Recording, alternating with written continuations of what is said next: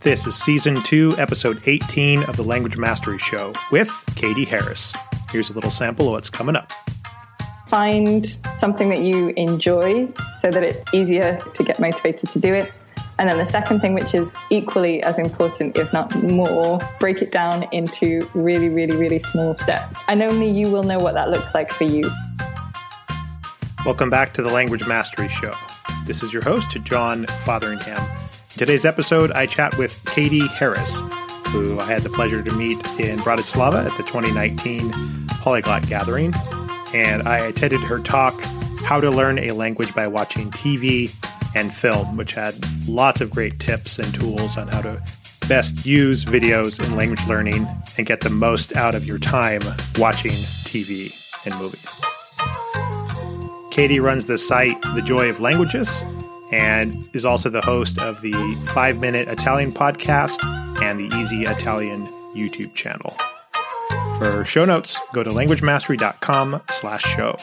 All right, without further ado, here's my chat with Katie Harris.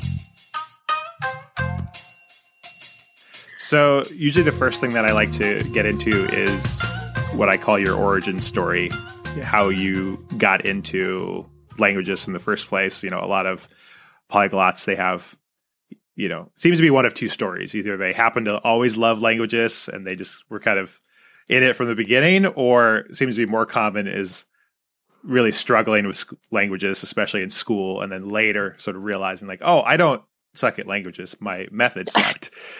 so mine's definitely the second one. Okay. yeah. So yeah, walk us through that that story then. Uh, so yeah, so at school I was, um, which, which I think it's quite interesting because I wasn't bad. Um, I was generally quite good at school. I, I liked mm-hmm. to kind of get good marks, and I was a little bit of a nerd. And but but languages was one thing that I wasn't very good at at all. And I think probably the reason was schools try and apply the same kind of methods that you use to study other subjects to right. study languages. So like memorizing things and. Yeah um, and then it just it just didn't really stick. So trying to memorize verbs and, and vocabulary, like lots and lots of games, like to to learn um, vocabulary in isolation, like word memory games and things. And then obviously after even like five years of that, I got to the end and I, I still couldn't really have a conversation. But you got um, good at memorizing words in isolation, probably. Yeah. Yeah. exactly. Right. Although, but I don't know whether you find this, but for me, when whenever I try and memorize words out of context, when I try and use them in a conversation, I just they just disappear. It's like right. they're not. It's like my brain has them in two different boxes. Right, right. Which just goes to show how ineffective that method is. I think for most people. Yeah, yeah, exactly. And um, so when I when I really fell in love with languages was when I so I was doing I I tried to learn some Italian at university um, but I did really, really badly at it. Uh, the same story, like a couple of years trying to memorize things, um, not getting very far, not getting very good grades. And then, but then I did a year abroad in Italy, and that was that that changed everything really because that um, all of a sudden, instead of being about memorizing things for a test, languages were about communicating with people. So right. I, I, wasn't worried about having everything perfect. Um, I just tried to use what little I had to, to make an idiot out of myself. And um, and and I set myself a rule as well that I, I, wanted. I didn't want to hang around with all the international students. I wanted mm-hmm. to try and actually integrate into the Italian culture and learn Italian well. So I set myself a rule that I couldn't hang around with people that I spoke English with. I could only hang around with Italians. Um, so that was I kind of really threw myself in at the deep end. It was really really awkward at the beginning, just incredibly embarrassing and, and a huge struggle and um, quite depressing for the first few weeks or months. Um, but I kept going with it because I did realize that by doing that kind of, I guess, the force yourself to use it method, mm-hmm. um, whether that be speaking or also listening. So, so instead of um, like lessons being like trying to memorize verbs or grammar, um, or vocabulary lessons being things like trying to read a magazine that I liked. Right. Or, so just using the language in a real context. Right. You have an immediate need, and it's very clear you know, if somebody is understanding you or not. And obviously they can tell if you're understanding or not. And that, that then kind of becomes the test. Yeah, absolutely. Yeah. yeah. And it was just, um, I think yeah, the big difference for me was really associating language with with people when it came to having conversations. Mm. Um, and you know, because I don't like doing a test, but I like talking to people. Right. So that was a lot more motivating. Yeah. Um, and then also, but then associating with it with things that I like when it came to studying, because instead of sitting there and trying to memorize grammar rules, I did a lot more of um, trying to to read things or trying to listen to things. Right. And so I think the combination of those things, like speaking, reading, and listening to things that I liked, um, just and realizing that they worked compared to what I did at school. Right. Um, then I fell in love with learning languages, and I tried. I decided to try with other ones as well. Well, I think those listening, I hope, can have the same experience because I, I definitely have seen that for most people I've talked to, whether on the podcast or just learners out in the world, that does seem to be one of those big shifts is realizing like, wait a minute, I can choose not only what language to learn, how to learn it, but also what, you know, listening or reading things I immerse myself in. I don't have to read about, you know, high finance if I'm not interested in finance. I don't have to, you know, if I'm into bird watching, I can read about bird watching in that target language, you know, yeah. or, whatever it is. Yeah. Which I think yeah, absolutely. Yeah. And often, um, I think with kind of courses like um, school books, I guess, they're, you know, the topics are often not very exciting. And then yeah. we, we, get surprised that we're not motivated. But, you right. know, I'm, I'm not really motivated to read something that's like, oh, Jan goes to the shop and buys some Parmesan. Uh, You're not? That's my favorite topic. I love reading about the boulangerie and yeah. right. I mean, it's good. I think it's good at the beginning, definitely, to to kind of get um, to to get some familiarity with the language. Right. Absolutely. But after a while, I, th- I think people kind of try, stay at that level for way too long because the next level feels like a struggle, too much of a struggle. Mm-hmm. Um, yeah, there's a big jump, and it it is tough. I mean, I, am a huge advocate of uh, immersing yourself in you know not not only comprehensible but also interesting content as much as you can. But definitely that very very very beginning stage that's a little tough you know to find fascinating content you know. So you yeah gotta, you gotta definitely. kind of force yourself a little bit of a slog i think in the beginning there. Yeah absolutely. Yeah. Um i know that video is is a big part of um, definitely the modern language learners toolkit potentially. And you actually gave a talk at the Polyglot Gathering about how to use TV and movies to learn languages. Can you talk a bit more about why video can be such a powerful tool and some of your tips on how to best use it in language learning?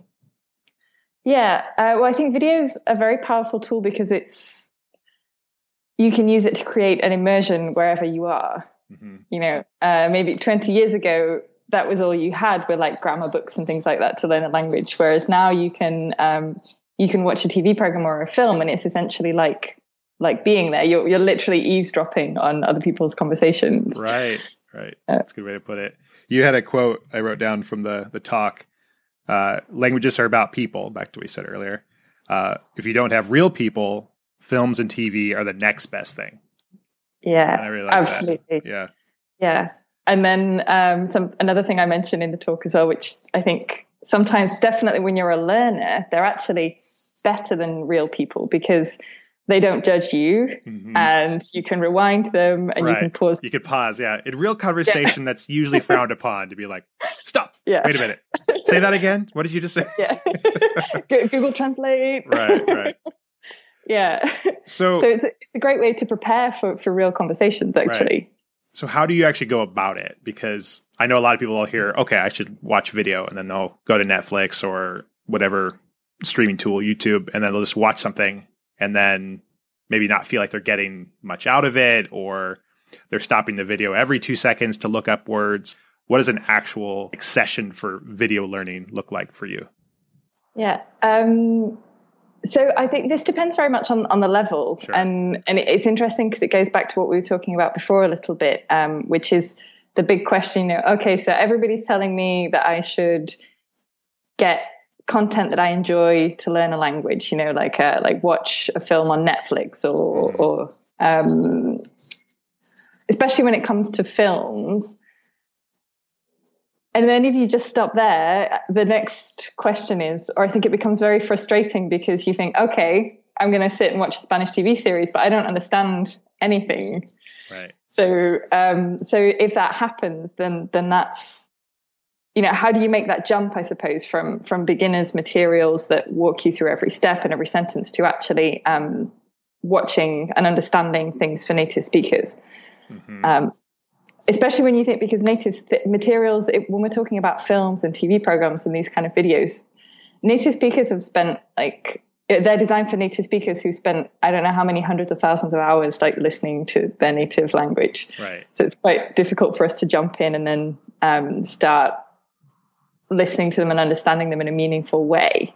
And i think an important point here is that to make that content interesting for the native speaker it usually can't be too simple or obvious because that would be boring. There needs to be like nuance and subtleties and things that, yeah, which I think yeah. maybe is why things like reality TV. I know you'd mentioned that's something you recommend because it's maybe not quite so yeah. subtle. yeah, yeah, absolutely. Yeah, um, yeah. I, I, think it depends a little bit on what your goal is, um, but definitely, yeah, reality TV is good because it's in some ways it's a good. It's probably not a good place to start, but it's easier to follow than than something like a film because yeah right. as you say like films to be a good film it has to be creative. Like the the conversations have to be very interesting and possibly different to a normal conversation whereas reality tv is more just like everyday vocabulary right. um, those little words that people say all the time that you might not find in textbooks. Uh, but i guess so coming back to the idea of how do you make that jump um, I would say one thing that's really, really important is if you can find something with subtitles that will change your life. Yes. uh, because again, you can pause it, you can go back, um, you can check the words you don't know, uh, you can see all kinds of interesting things. If you use it as a way to complement your studies, you, you can actually probably see what you've been studying being used in, in real conversations. And I think that's extremely valuable. Um, so yeah, having the subtitles is excellent. You can, in a way, it's like reading. I mean, lots of people talk about uh, comprehensible input and and reading and how much you can you can get from that. And if you have subtitles on, that's essentially the same. You can learn lots of vocabulary from it. Um, but sometimes you have even the problem where if you put the, if you're watching a video with for native speakers with subtitles in the language you're learning, even then you don't really understand a lot. Um, and in, in that case, there, there's a, an excellent app that I've been playing with recently. It's my, my new favorite toy called Language Learning with Netflix. Yeah, it's great. You'd recommended it yeah, in your talk, and I recently started playing with it as well. It's really cool. LWN, right? I think is the. I, I, think it's LLN, like language oh, learning. Right, right. Okay. Yeah. yeah, we'll put it in the show notes. But yeah, it's such a cool tool. Um, yeah. And what I didn't realize is that you could even turn on subtitles that are not actually included in the Netflix show itself. So, like within Netflix, if you go to the drop down for subtitles, sometimes it'll only list maybe just English or a few others. But in the this is a Chrome extension, and it actually yeah. will give you even additional options. Which I don't know if they're just translating then from the English using machine translation to other languages or how they're doing it, but it's yeah, pretty, I, am not sure either. Yeah, because I found that just by accident that sometimes um, when it wasn't on, I couldn't find the the Chinese subtitles that I wanted for something, and I thought, oh, why mm-hmm. is that? And I realized that it, they were only there because of the language learning with with Netflix. So it's um and yeah, I guess the main thing with that, so the, the feature of that that makes it easier to use is that you um you click on a word that you don't know, and then it, the the translation pops up, so it makes it extremely easy to read. Right. Um, and I, I, I haven't been in touch with the people who make it, but they they strike me as um, language learning nerds because it seems like every time I turn Netflix on, there's another update, which is something that that I would have thought, oh, wouldn't it be amazing if it right. did this, and right. then then it does it. So so they're obviously very like committed to making it as good as they can for for, for learning languages with Netflix, which I guess is what it's for. So. Yeah, no, it's really well done, and as you said, they're constantly updating it, which is cool. Um, and I like that it is done natively within the browser while you're already there, because there are there are some other great tools out there that will use videos to help you learn, but you have to then go into that app or you have to figure out some way to get the subtitles into that other third party application. So the fact you can just do it right there, I think it also means you're more likely to do it because any extra step is just increasing friction and the likelihood you're just not going to do it. You'll put it off till later and then never. Yeah. Definitely, yeah, I com- completely agree with that. I think with everything else, I get lost somewhere in between those steps that you just mentioned. Um, so even though I know they're good ideas, I kind of think, oh yeah, I need to find out how to do that, and then never end right. up doing it. Right.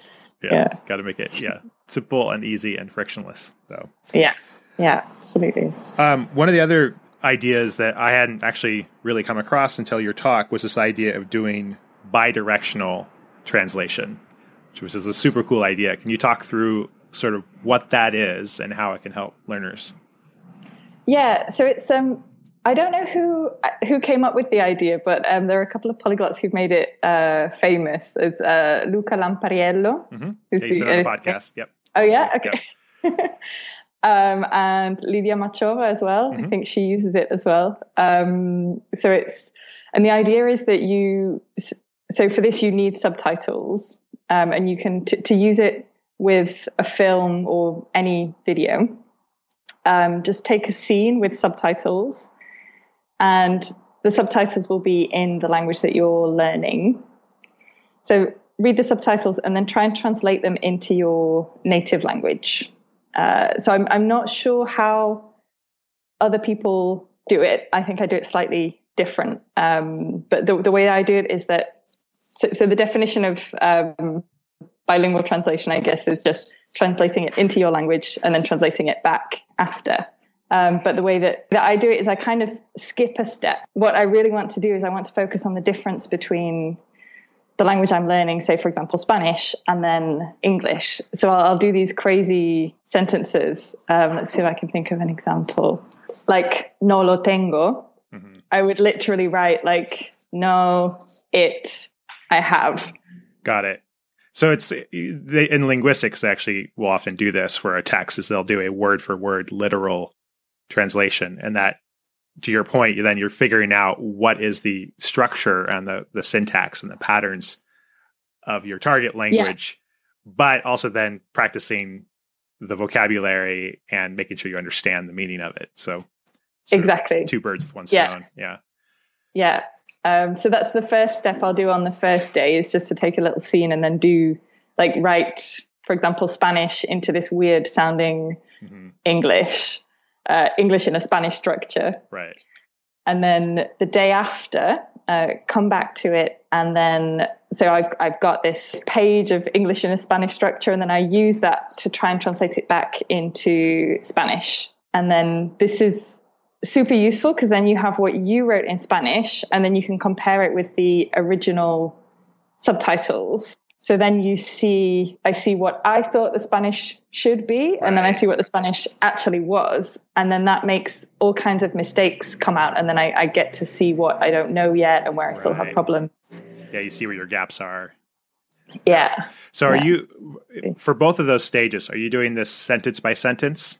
Playing the video, pause, writing out the English, and then day two when you're going back to check the Spanish, going sentence by sentence and pausing it to check, or are you doing phrases or you know a minute at a time, or how does that look like? So I'll write a page in the, the Spanishized English, but then so when I'm looking at, it, at the details, I'll just do I'll do like a sentence, or as much as my brain can take. It probably is sentence by sentence. Mm. Another technique that I thought was really cool that you talked about was using dictation as a method also for using video, which I think a lot of learners are familiar with dictation in an audio only setting. So, how do you do dictation with video? So, it's actually very, very similar. Um, it's just a bit more interesting because you have the video as right. well. And the fact that there are subtitles available makes it um, much, much, much smoother. um, which means that you're probably more likely to do it as well. Talking before right. about reducing friction things. Um, so it works in exactly the same way. So you can um, press play, just listen to the first sentence. If you're a beginner, you'll probably start with just something tiny, and then as your language level grows and your brain can handle more, you'll you'll probably do longer chunks. Um, but so you listen and you write the first uh, sentence or the first few words, and then afterwards uh, stop, turn on subtitles, and then check um, that it was the same. Well, I, I, I want to go back really quickly to touch on. You made the point that reading subtitles is actually reading practice, and I think that's another interesting point that people think of video as being just listening and, and watching something, and it certainly is, and it creates that rich context that uh, you don't have in only written text. So it's actually, in some ways, it's super reading, which is cool. Yeah. Yeah. Yeah. Absolutely. Yeah. And I, I don't know what I feel like I've only just discovered this recently uh, because the the longer I've been learning languages for, um, the more I kind of move away a little bit from all of the things that feel like studying, mm-hmm. so memorizing things and learning about rules, and the more that I move towards things that are more enjoyable, so uh, like like reading, for example, right. and partly out of necessity, I think, because I've been doing it for a long time and I'm a bit bored of feeling like I'm studying. Uh, but the interesting thing is that it, it seems to still work. So for a while, I've been doing, um, yeah, reading instead of instead of a lot more reading rather than kind of studying the rules. And then even more recently, it's just occurred to me that doing this with like watching TV with subtitles is essentially the same thing. And there's lots of research that indicates that reading is is a great way to learn a language, especially reading and listening at the same time. You can learn pronunciation, you can learn lots of vocabulary, you can pick up um, some grammar points without really realizing it. And so yeah, so I kind of feel like this is, I, am not a huge fan of the word like hack, but I feel like for, yeah. for me, um, yeah, be, just watching series with subtitles, especially when you're at the right level where you can get into a little bit of a flow. But even if you're not and you're using language learning with Netflix to look up words all the time, I feel like that's just a really, really enjoyable way to make really fast progress in a language and learning. And, and I think one thing I want to underscore about listening and reading at the same time is you then avoid the problem if you're only reading oftentimes even with our native languages you know when we're younger we will think that a word is pronounced a certain way and then often we'll fossilize that incorrect pronunciation you know like uh, as a kid i think a lot of people think it's instead of descartes they think it's descartes you know until they hear yes. it they're like oh that is that another is he like is he related to that other guy? It's like, no, no, that's the yeah. same person. You're like, oh don't, you know. But it, but yeah, had you heard yeah. it instead of just reading it or heard it as you read it, then it avoids that problem. So I think that's yeah. that's really important. Definitely. Yeah. It just it, it covers so many bases and it's so enjoyable as well that it's just a, a really nice way to learn. Right. Yeah. I mean, people already binge watch TV almost without effort uh, in their native language. So if that's already a habit you have, instead of kicking yourself for being lazy, you just do it in the foreign language instead, and now it's language acquisition instead of you yeah. know being a lazy bum on the couch. Definitely, yeah. yeah. Hence my addiction to French reality TV because yeah. it's guilt-free right, reality that's TV. Right. Yeah, it's for a purpose. Yeah. yeah. Yeah. Yeah. Um, yeah. How do you feel about watching anything with your native language in the subtitles, either first to sort of build context or later to check comprehension. Is that something you ever do for certain languages at certain stages, or are you all about target language subtitles?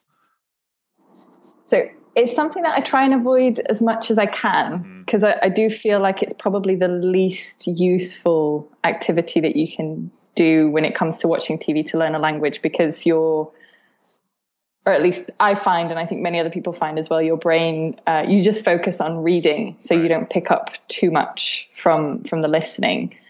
That said, I think people are often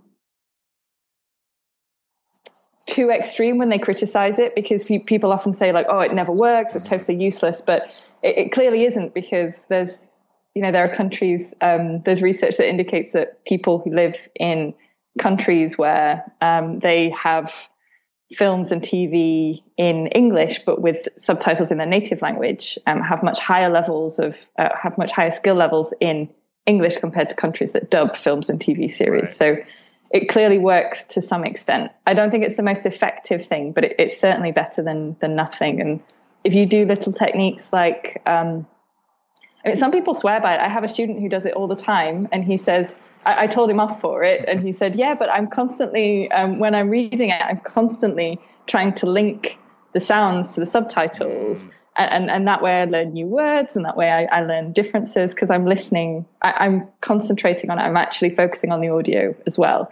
And I think if you make an effort to do it in that way, then it's it's not totally useless like some people would right, say. Right. Yeah, I, I agree with you. I think it's it's not ideal, but there's this nuanced middle ground where it can be useful. Uh, but going back to the learning languages with Netflix, now there's this other option in the middle again where it's not either or it's not only watching with target language subtitles or your native language subtitles there's this middle ground where you're watching with the target language subtitles but you can interact with them and figure out what certain words or phrases mean as you go and so that's that probably provides just enough of a crutch where people don't have to resort back to you know english subtitles if they don't understand what's happening which is often i think the challenge in that intermediate or up, you know, beginner stage when the content maybe is a bit beyond your level of comprehension. This can kind of help you get there. Yeah, absolutely. And I think um, I think using them to check is actually extremely, extremely useful. And I, I love the way that now with, with, things like Netflix and also YouTube, if, if, it has translations in several languages, you can. Uh, one thing that happens to me very often with Chinese, for example, is that I'll be I'll be going through it and I'll I'll, I'll check every word and then you, you, get that thing where you think, well, I know what every word means now, but I have no idea what what the whole sentence right. means together. Uh, so in that case, I'll switch back to I'll just that sentence switch back and read it in English, and then what often happens is I realize that actually, you know, that's that's the sentence that I don't need at my level right now. So then I just I just mm-hmm. skip back, and I think it's it's quite useful to be able to use your native language even just for that, just to see what um, what what doesn't make the cut, I suppose. What you can just like right. let slide. Yeah, I think that's a really powerful um, psychological point of view that a lot of polyglots seem to have is having the courage to ignore or to put aside things that aren't completely relevant right now and and yeah. being okay with uncertainty and ambiguity because I think that's Absolutely. you said earlier about how you know beginner texts they explain everything. So even though it's very very basic, it maybe trains beginner learners to think they should expect to understand everything going on. Yeah. Yeah. And I think getting over that is how you get from being a beginner to intermediate to advanced is sort of getting yourself used to like, I don't understand everything that's happening, and that's okay. I'm not going to die. Yeah. I'm not going to die. Everything's yeah. fine. we'll figure it out. Yeah, absolutely. Yeah. And I think you kind of, um, I think when it comes to language learning, one thing that I've noticed is that it's yeah, mentality is is a huge player in in how easily you learn. And I've noticed this making a comparison between how I feel about learning languages and how I feel about maths, mm. Which at school I used to feel exactly the same. Uh, I used to kind of look at something and not understand it and then get really frustrated and then think that I was no good at it and um, you know generally end up feeling very bad about myself. Um, and now it, it's very interesting watching how so it's got nothing to do with nature it's just how my mentality has changed through experience right. now um, i just accept things that i don't know without beating myself up i just i feel very calm when i'm learning because i know that there'll be things that I don't understand, there'll be things that I don't know, but they'll come around again if right. they're important. And if they're not important, they won't come around again. Um, whereas, and I can make the comparison now because I feel like if I had to go back to learning maths now, I would again be very frustrated and be like, oh, why don't I understand this thing? so I can certainly understand where people come from um, when they feel like that with learning a language. But I think it's all about um, yeah, like developing, as you say, that mentality to be okay with ambiguity, to know that they don't need to understand everything at first, and to also stay stay calm and not get frustrated. Yes. I think it's not necessarily about being better at something. It's just about being able to not get frustrated as you as you don't understand yes. something, as you will sooner or later. Yes, I love the the British idea, right, of keep calm and carry on. Yeah. Uh, yeah, which is everything when it comes to language yes. learning, I think. Yeah, and I think realizing that it's about exposure and practice and not intelligence.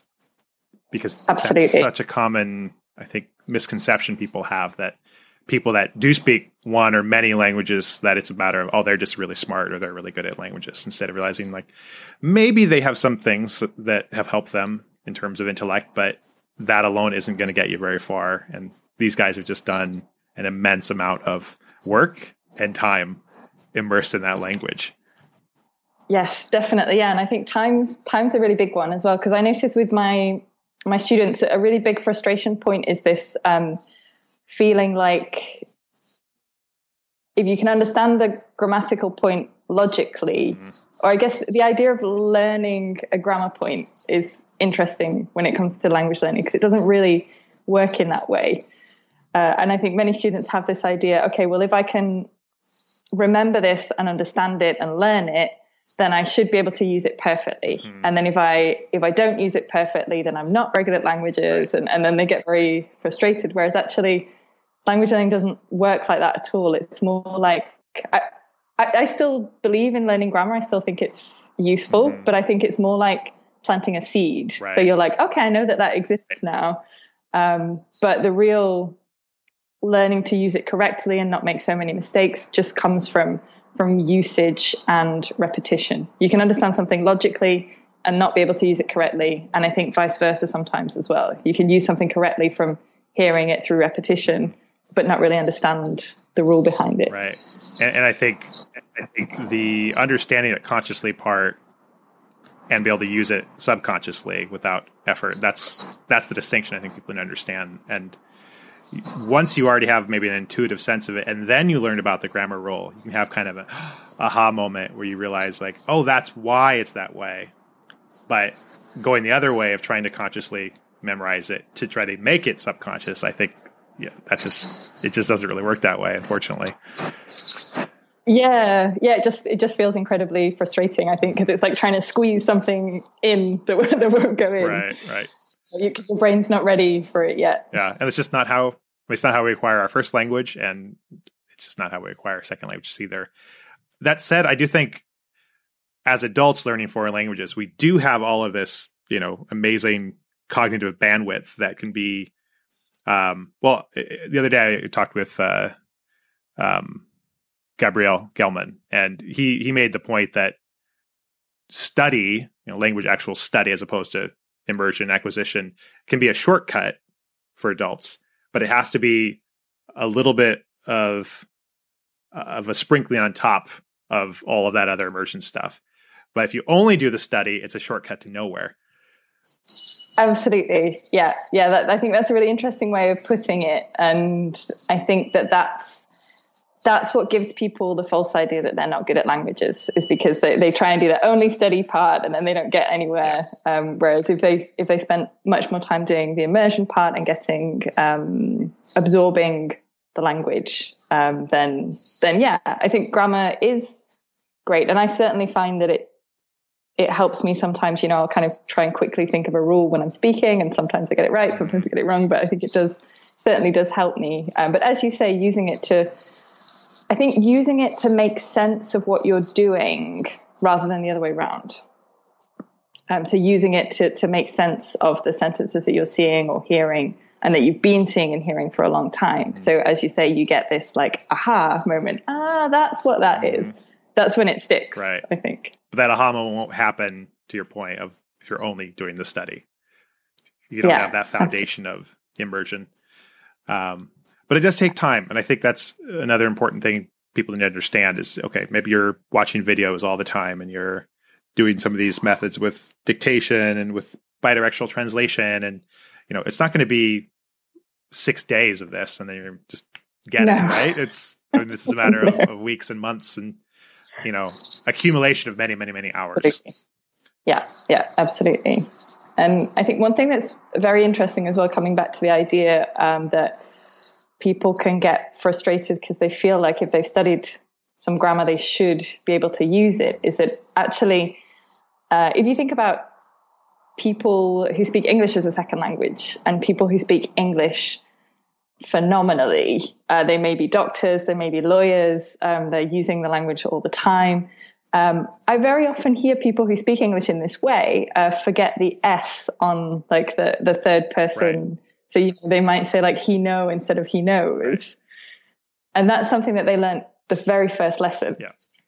So, and of course, so this happens to us the other way around as well. You know, I have students who are learning Italian and um, mixing up the, the, the the plurals can be quite difficult. The the ends of the words that change masculine and feminine, and you get this uh, I should know this. I think that's the worst. Uh, I think that's one of the things that really, really holds you back as a language learner. This, like, I should know this. Whereas actually, as you said, it it just it takes a lot of time, even for the thing that you studied in the first lesson, to actually use it correctly. But during that time, you're building up vocabulary, you're building up speed, you're building up other grammatical concepts. So it's all coming together. Uh, it doesn't make sense to focus on you know, I'm still making mistakes on the things I made in the first lesson because everybody is. Right. Yeah, you have to give it time to gestate and you know work its way into your subconscious, you know, unconscious competence, as they say. Um, yeah, absolutely. And I, I think yeah. having that patience, you know, going back related to psychology, we talked about you know the importance of being okay with ambiguity. I think the other big thing is patience. People having the yeah. patience to give their brain time to sort of figure the stuff out and not expect too much too soon. Definitely. And to not yeah. should on themselves. You know, exactly. Stop shitting on yeah, yourselves. Yeah. yeah, exactly. Yeah. There's that one lesson I went to like ban from all of my classes is I should know this because uh-huh. you shouldn't. You know, you, there's no. It's normal. It's normal for everybody. So yeah, uh, yeah, yeah. Just it's it's tough. I think people think languages are, are hard, which I always argue against. Um, you know, the language itself actually isn't the hard thing. It's the hard part of a language is the time and the discipline and the courage yeah. and the, you know, getting yourself okay with not understanding. Like that's the part that actually takes a lot more effort. The actual the language yeah. itself, you know, you just have to show up then your then yeah. your brain you know pretty much does all the heavy lifting on its own if it gets enough exposure to interesting comprehensible content going back again to yeah. to that. Um, are there things you've changed your mind about? You, you said you've you've sort of shifted some of your approaches you know making things more fun instead of studying per se. Are there other things you've shifted on in the last few years or so um, one thing I keep shifting on is is how useful I guess coming back to the same topic really, but how useful it is to consciously study things. So mm-hmm. to consciously study grammar rules and to consciously study vocabulary. So this is something that I've changed, as I mentioned before, as time has gone on, and I've been doing it less and less. Um, and I don't think I'll ever change my mind about the fact that it, that should be like a supplement. Mm-hmm. Um, but sometimes I sometimes I play with the idea that maybe it's not necessary at all. So I'll, I'll go through for long periods of time, just reading and, and just watching TV programs I like, um, having conversation lessons with people, chatting and, and doing nothing that feels like conscious studying.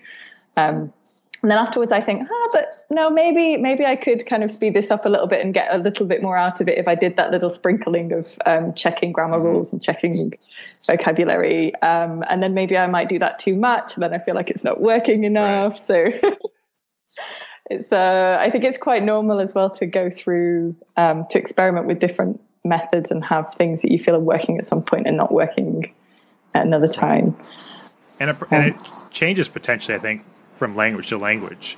You know, I'm sure there are things now with learning Chinese that are going to be different than what you did with Italian or Spanish, like because it is such a different language. I won't say hard. I, I will never call a language difficult. Yeah, it's just very different. Very yeah.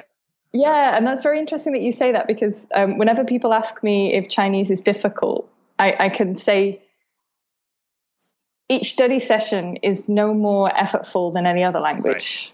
Um, so, it, so it's not harder in the sense that when I'm sitting there, I'm like, right. my brain's working harder. Right. Um, but it, it, takes more of those study sessions to get to the sure. same level. Right. So it's learn. not hard. Right. Yeah. It takes a lot longer. Yeah, you have a you know whole set of Chinese characters to learn instead of just a you know Latin based alphabet. Um, yeah. But even that, I mean, there are certain advantages. I think I don't know how far you've gotten into characters, but there's a lot of I think really cool um, advantages in some ways once you know the basic meaning or pronunciation of characters themselves or the radicals within them. There's all these cool sort of guessing things you can do when you come across new characters or new words. So yeah. yeah. Yes, unfortunately, I haven't got that far into characters because I've been focusing more on um, use the things that I would need to use, I suppose. Right. So I've kind of conversational um, fluency first, yeah, yeah, which is a good, I think, good on, goal, definitely. Yeah, but one thing that was interesting because I was focusing on um, listening and, and, speaking, but then because I was so desperate to start using content, right. using TV and using and, and reading to, to be able to learn Chinese. I'm actually teaching myself how to read now. Um, but the reading is almost incidental benefit. Mm-hmm. Being able to read in Chinese is almost an incidental benefit. I, I learned to read because I wanted to be able to learn by watching TV essentially. Right. So I needed to read to be able to do that. But that's a cool um, way to go about it, I think, because then you have a strong why why you're doing it, a fun why instead of just a I yeah. should do this or yeah, you know, it would be nice to. I think those are always really weak whys that don't they they won't yeah. get you motivated enough. Yeah. yeah. So we mentioned Netflix. We mentioned um, talking with tutors is one thing. Do you have a preferred um, place that you find tutors online? Does it vary language to language, or do you have kind of one go to? Um, I almost always use um, I, I, almost always use italki mm-hmm. just because I started using it years ago and and it's always been very easy to right. use and good value. So they have I, so many amazing teachers and tutors. Yeah, that's yeah, I go to also absolutely. definitely. Yeah. Um, are there other favorite resources you have? Um, let's do it for because I know Italian's one of your main focuses right now. Do you have like a favorite like Italian podcast, or you, in fact, I should say you have your own Italian podcast. just to give that a plug. Yeah, uh, we'll put that in the show notes for sure. Um, yeah. But are there other things that you you like to go to for listening practice or reading practice? You know, favorite TV shows. So now with Italian, um, I mostly just use native resources for native speakers. So um, things like uh, there's a great uh, magazine that they have called Internazionale, and it's um, so it's like international, and and they take newspapers from all over the world and they translate them into Italian. Um, so, but it's I'd say with Italian now, yeah, it's mostly just um, just using resources for native native speakers. Uh, but then a- another little plug, if I may, is um, we do uh, we, we have a channel called Easy Italian as well, where we go out and we, we speak to native speakers. And um, I find that quite interesting because actually having that, not just listening to Italians uh, speaking in, you know, in a normal conversation where I'm having to concentrate on, on the meaning of what they're saying, uh, coming back to, to dictations as well. I, I, have to dictate what they say to make the materials, mm-hmm. and mm. and then like I'm always noticing new things that people are saying, mm-hmm and uh, you know things that maybe I knew, but oh, I wouldn't say that in that way. So then I can I can pick up. Um, and of course, you know, you don't have to make videos to do that. Anyone can do that with. Um, but Easy Languages is a series, so you could do it with any. They have Spanish and, and German as well, and I think they're. I, I, used. I've been using the German one for years, and I use that um, to do dictations and all of the other stuff that we've been talking no, I about. I think what we're saying here is you have to start a podcast if you want to learn a language. That's that's the tip. yeah, um, exactly. Yep. Yeah, no, you, YouTube channel. You heard it here. YouTube channel, podcast. Yeah. Yeah. You have to make your own movies. Everybody has to yeah. become a director. Yeah. yeah. Yeah, because for me, like I don't learn a language to to pass an exam. I, I don't need them for work really. What I really want to to learn a language for is to be able to communicate with people when I travel, and and for that reason, I want to um, maybe not so much focus on things like reading a newspaper or watching the news, um, but I, I, want to really be working with natural conversations. So that could be things like Netflix or YouTube channels where they where people are just chatting in a normal way. Um, I think that's what I try and focus on mostly. So one of those with some with subtitles, and you're away pretty much. Yeah, it's that finding that combo of interesting stuff with subtitles or with a transcript that sometimes can be tough because often it'll be yeah one or the other. Yeah. Are there any for Chinese that you found helpful? There's um, Yo-Yo Chinese. Mm-hmm. Um, she's done a fantastic uh, intermediate course where, she, uh, speaking of uh, natural conversations, um, she she went back to China and she she took a team with her and she recorded videos of her with her family and her with her friends and I found that extremely extremely useful because um, that was the first resource that I'd found. I, I really struggled with Chinese because it was everything was either totally in English. They were describing you know they were talking about right Chinese words and Chinese grammar and explaining it all in, in English. Right. And I thought, well, this isn't really going to help me uh, speak Chinese. It'll help uh, talk help about Chinese in English. yeah, yeah, exactly. Um, or things for native speakers. Right. And there was such a huge, right. huge gap that I couldn't, and I couldn't find anything to to fill it. But more recently, um, there's yeah the Yo-Yo Chinese resource, uh, also Mandarin Corner, which is completely free on YouTube she does the same thing. So she'll have conversations with people, and there are subtitles in Chinese and in Pinyin, uh, which is extremely useful Perfect. for me. Yeah. Um, so for those that are listening, uh, if you're not familiar, Pinyin is the it uses Latin letters to write Chinese, but it also includes the tone marks, so you know how it's pronounced. Because just having yeah. English letters with no tones is not going to get you very far. yeah, exactly. Yeah, which ma are you talking about? Yeah. yeah or just having the the the Chinese characters, which for me was difficult because I wasn't focusing so much on reading. Right. So having something with yeah with subtitles, but just Chinese characters, I thought, okay, well this is great, but I, I have no idea how that word is pronounced. Mm. So it's nice to have um, have those subtitles as well. And then so those two, and then language learning with Netflix now with the interactive subtitles, where I can click on a word if I don't know where it is, uh, uh, what it means. Sorry, and yeah, so now finally I feel like I have enjoyable resources mm-hmm. to move forward. Yeah, and those I think that combination is, I mean, all you really need, um, and it it can be tempting, I think, to try out too many different resources and trying to, you know, spread yourself too thin, but instead just picking one or two things and just going going all in on those things. Yeah, definitely, because that's a big trap, and especially going back to what you were saying before about how really the language is not difficult. Like each, you know, when you sit down to study a language, it's not like your brain is exploding. Right. The, the, difficult thing is is the time. Right. Um, yeah. Yeah, it's figuring out how to how to get over that hump too of the. I think especially earlier on, um, realizing the mountain of work ahead of you, depending on what your goals are. I mean, maybe it's just having basic conversations while you travel you know that's a that's yeah. a closer closer hurdle yeah. to get to but still there's so many thousand micro steps between you and there yeah definitely and i think that can get uh, extremely extremely like over- overwhelming so uh, talking before about having too many resources there are just there are so many pitfalls i think that can stop you from getting into this productive routine that's not difficult but it's important to have in place and i think yeah having too many resources, as we were talking about before, is definitely one of those. Right. Um, yeah. And looking at all of the work ahead of you, I think is also not a great strategy to stay motivated. So constraining it way, way down to just today. Okay, what am I going to do today? Or even in the next 30 minutes or hour, you know, what am I going to focus on? Just yeah. constraining that time frame down, I think helps with overwhelm a lot. And obviously this is true for Absolutely. everything, not just language learning, but with work or other projects. Um, I'm currently working on the first print version of my master Japanese book, and I think if I were to, or had I thought about the entire project in the beginning, I don't think I ever would have started.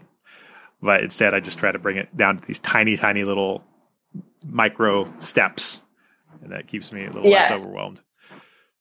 Yeah, definitely. Yeah, I think anything anything that doesn't have or that potentially doesn't have an end point, like a language right. or, or, a book. Yeah, there's no finish uh, line, uh, really. Potential. Yeah, exactly. Yeah. Yeah. And definitely not this this beast because now it's on. I mean, the digital version it's on version nine, so I've continually updated it as well since it first came out ten years ago. So there really is no finish point. yeah, which can keep me kind of depressing if I let myself think about it, but I'm not going to do that. So. Well, if, if, we're going to get philosophical about things, I guess there's no finish point to anything. Really. Yeah. Well, I guess death. you can always. I guess that's a well, yeah, maybe, but who knows? Who knows? Maybe, maybe, there's more after that too. Yeah. So I think yeah. we've covered it. We've we've talked about we've talked about death. That's check marked. Okay. Yeah. so now we just have to yeah, talk about politics about and religion, and, we've, and yeah, and we've covered it all. Yeah. uh, so final words. What I want to hear is if somebody is getting really frustrated or overwhelmed, and they're they're finding it difficult to keep going. Um, what would you tell that learner to get them to you know keep putting one foot in front of the other? Uh, i think two things.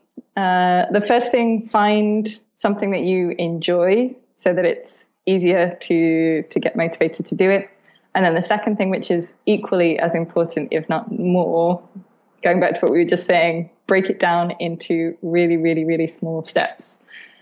So this could be yeah, and only you will know what that looks like for you. I think there's there's a big problem on on the internet. There are so many different suggestions and things that seem like they work really well for other people. Right. and then and then you can get even more down on yourself because you think oh well I can't do that or that doesn't work for me. But your life situation is different to their life situation. So it's really about sitting down and thinking okay um, what can I find that I enjoy and, and how can I integrate this into little bite-sized pieces into my day and into my week and into my year. Right. And I think seeing each thing you try as an experiment can be helpful too. Instead of, to your point, like you don't know if this is going to work for you. You know, maybe this worked for Katie Harris or Richard Simcott, but it might not work for you. Who knows? So you have to give it a go. And then if it doesn't work, I think being okay and saying, okay, that that didn't work for me. Yeah. Yeah, else. absolutely. Yeah, because it's it's so easy just to think, you know, um, I can't do this because you know it seems to be working for all of these people. But I think having the the confidence to realize that you can make your own language learning program and style that that works best for you. And if something that worked for a famous person didn't work for you, that's that doesn't mean that you can't you can't learn a language. That's um, yeah, it's you just have to find what fits in because I, I, find it constantly like I'm always looking at the, the, the big like names in language learning, thinking like, oh, I'll try that, I'll do that, and I'll do that, mm. and then it, it doesn't work, and then I end up thinking that it's there's something wrong with me. Whereas if I just go back to my lazy style of watching TV, that seems to work for me. I think the operative word is fun and effective. yeah. yeah. We don't have to use the L word here. Yeah. yeah. I know I said it earlier, but yeah. But yeah, it really, you don't have to. Th- I, I think there is this. I don't know if this is true the same way in in British culture, but definitely in the United States, there's this sort of undercurrent of this puritanical idea that something, if it's not difficult or hard or painful, that it's not good or that it's not something worth doing. That if something is fun and pleasurable and easy, that somehow that's not as meaningful or important. Yeah. There's yeah, kind of masochism definitely. about it. And yeah, right. And I, yeah, and definitely there are going to be important things you do in your life that are going to be uncomfortable or difficult. But with language learning, I mean, it doesn't all have to hurt. you know, no. it really should. Like, there's a lot of it that should just be fun and and, yeah. and feel good and be inherently enjoyable. And back to your point about you know watching movies or TV, um, and remembering that the whole point of it is communicating with people. That it's not yeah, an end in of itself. So, yeah, yeah, yeah. And I think you know everybody is is different. Like I've um I've just found well for a few years I found the secret for me for going to the gym is that I stop when it hurts, mm. and that, that's the only way that I've been able to maintain going like a few days a week for for years because right. I I just can't do it, you know. And some people would listen to that and think like, "Oh, that's so inefficient," mm-hmm. you know. Mm-hmm. She's, but but I can't do it any other way. Right. I can't push myself. I can't punish myself. And it's very much the same with with language learning. I can't push myself and punish myself to do things. And um, yeah, so I guess going back to the idea, basically just finding what works for you and not feeling feeling bad if it doesn't. Yeah. Be nice to yourselves, everybody. yeah. Self love. Awesome. Unless you love self punishment, then then. I guess that's true. Yeah, but then it's enjoyable, and then it's not actually. Yeah, but that's a whole other podcast. Yeah. yeah. awesome. Well, thank you so much. Um, having me. Great chatting with you again, and yeah, best of luck with your projects, and we'll we'll put show notes for links to all the resources mentioned. Um, and where should people find you if they want to learn more? Uh, so if you are learning any language, uh, joyoflanguages.com. Um, that's where I, I'll write about my own language learning missions and often failures, trying to do something and ending up watching TV instead. Um, so the theme coming on here. Yeah. Um, if you're learning Italian, uh, we have an Italian podcast, which you'll find at the same address. There's um, a learn. Uh, there's an Italian podcast tab, and also the new channel that we just launched yesterday, which is Easy Italian on YouTube. Awesome. And you guys also have, I saw um, a way to immerse yourself in a vacation format for Italian and Spanish, I believe. So you can check that yeah, out. Yeah, absolutely. Yeah. Um, so the same the same website. The idea behind it is to try and create this way of making languages about people again and, and giving yourself the opportunity to practice using it in a in a nice and friendly atmosphere with people who won't get annoyed if you make mistakes. Right. Uh, and so, and you can find that it's um, under vacations on the same website. Awesome. Cool. Well, thank you so much. And yeah, we'll be in touch soon. All right. Thanks. Take care. Bye. Bye. Thank you for listening. For show notes, go to languagemastery.com slash show. And if you'd like to support the show, there are two things you can do. Go to iTunes or wherever you listen to this podcast and leave a five star review. Helps more people find us. Or if you're learning Japanese, go to JapaneseMastery.com and check out my Master Japanese Guide, which shows you exactly how to create an immersion environment no matter where in the world you happen to live. All right, we'll see you next Friday.